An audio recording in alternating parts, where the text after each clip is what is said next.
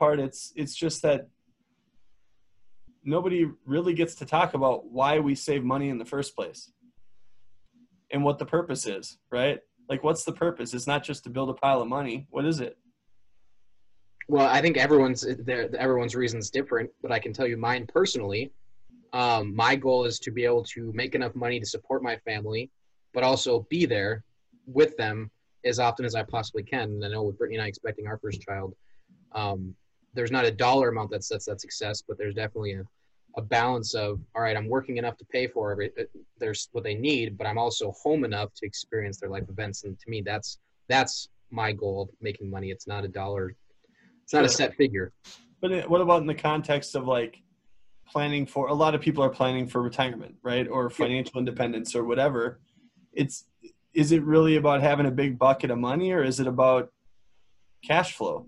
I mean, oh yeah, I misunderstood what you're asking me. Yeah, yeah. absolutely. I mean, yeah. that's that's why we save money so that we can spend it one day. Yeah, yeah. Right. Most people's goal, I don't think, is to save as much money as they can to not spend.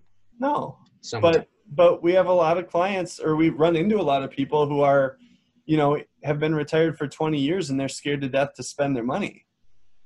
Yeah, I don't like that. I mean, that's that's that's not a way to live either. Nope. You know, so so I guess I mean I, I lost track of what your question was, but I think it was why do people end up down here? And a lot of times it's it's just lack of education, and yeah. that's not their problem or their fault. It, it is their problem. It becomes their problem. But again, that's why we do this stuff, right? I mean, that's why we educate because most people are are pretty smart and given the proper information, they can make good decisions. Yeah, absolutely. When given the right information, for sure. Um, yeah. No, I think that's really helpful. Thanks. I, I, so before we give uh, everyone an introduction to the Ross and Drew monologues that can take hours on end, when going into the weeds, um, is there anything, any other basic concepts uh, around this conversation or topic that you'd want to add before we kind of wrap it up? I don't think so. I mean, I, I think I think it's just one of those things where this might be a brand new concept to some people average versus actual. And it's really a big one. It makes a big difference. So i think uh, you know it would be a good opportunity if if there's confusion around it to reach out for you know just to have a conversation. Absolutely. Get clarification yeah. on it.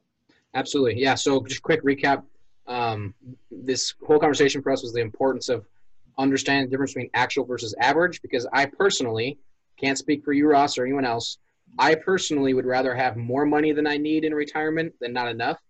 So when I'm going to plan for my personal future, I don't want to over project where I'm going to be by using historical averages and then fall way short. I'd rather get to retirement and be like, oh wow, look at all this money I have extra. I'm going to try to donate to charities or you know whatever is important to me. So it's just a it's an interesting mindset I think mindset of rather than hoping for the best and and hoping to beat the market, let's just have a more realistic view of the market i think is the way i look at it. Yeah and if if the market's your vehicle of choice fine. But yeah if you if you plan for plan very conservatively and you can make a plan work getting a really low rate of return think of how well that plan's going to work if you do better yeah. you know? I mean so we, we always want to plan and, and try to be efficient. And look if people can eliminate always resetting this curve like start to learn how to still spend money. I mean, you, you still want to live, but how do we keep money from just leaving your life unknowingly and unnecessarily? Yep. Right? Because if you can do that, just not having it leave your life probably gives you a better chance at at success than you know than anything. Absolutely. There's not a whole lot of risk when you're when you're uh, just keeping money that would have left otherwise. Yeah, it, and it's kind of funny. I've never once had someone tell me their biggest fear is having too much money. well, so, that's not, that's that's definitely not the case. Absolutely. But I think, like like you said, you know, the the most important thing, you know, because you started when you asked answer my question, you started going a different direction with it, but about the why, right? Like this stuff's not about money at all. Nothing we do is about money. It's about enabling people to do the things they do or want to do with their life that have value if money didn't matter. Yeah. You know, and that's that's what's powerful about this stuff. I'm not a history I'm not a history expert by any means. Um, but I think it's absolutely fascinating that money was currency as a whole was introduced into our society as a way of trading goods for services. And at some point along the way, we were convinced that the that the currency was the goal. Yeah. In reality, isn't the currency still just the tool that allows us to get what we want? It's just just a just an exchange of of uh, value, and that's it's true. The money is the money is only as val as valuable as what it buys. Yeah, it's it's it's, it's such an interesting concept, and Goods Um, goods and services are the measure of value, right? Yep. Not Absolutely. dollars. and well, and I would I would actually argue happiness and how much something brings you happiness is the is the measure of value. Well, Um, that's what determines the value, right? Think about that. I I know we're not talking about this right now, but from the value, from the like, think of commerce, you know, and think of dollars. Every transaction, and you think about creating wealth. Like wealth does not just exist in dollars. Every transaction creates wealth. So think about this, Drew. Let's say here, look, I have a, I have a million dollar bill right here. Okay, it's not real, Ross. Can you it's spend not it? real. I wish it was. Actually, I have something written on it, but this one's a million dollar bill. But let's just say this is a, you know, let's say it's real. And let's say you have something that I want.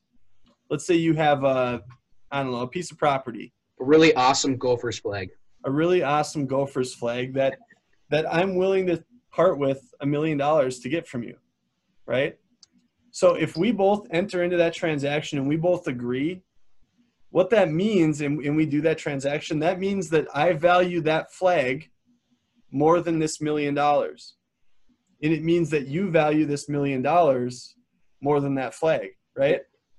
So when we make that transaction, are either are we aren't we both becoming more wealthy because Yes. we're both receiving more value than what we gave up? If if the measure of wealth is your personal happiness, not what we've been sold it to be is a dollar amount. Well, it's value. It's whatever you value. So you value those dollars more than I value than I value them, you know? Yep. Because that flag's worth more to me than this million dollars. But Yep. that's why when you see people spend money and you're like, why would they waste money on that? Well, maybe to them that's not a waste of money. Yep. You know, maybe to them they got wealthier by buying that. Yeah, and whoever sold it to them got wealthier by selling it. I mean, it's just an interesting concept. It's way off base of average versus actual, but I think it's important. I actually I, I actually don't think it's way off. So I'm gonna do a quick shout out to Simon Sinek here because I'm reading his book Start with Why, and it makes me think way more in depth than I normally would. But I think you actually just hit the nail on the head of why we're talking about average versus actual in the first place. Everybody, Perfect. Perfect. The whole, i- i- correct me if I'm wrong here. I know my analogies aren't as always as clear as I want them to be, um, but the whole point of why we started talking about actual versus average is because our goal is to help other people reach their goal of whatever their perceived happiness is. Yeah. Right. So that is the value factor of we're not charging for that information, but hopefully that tidbit of information helps someone else get get a better chance at reaching their goal sure.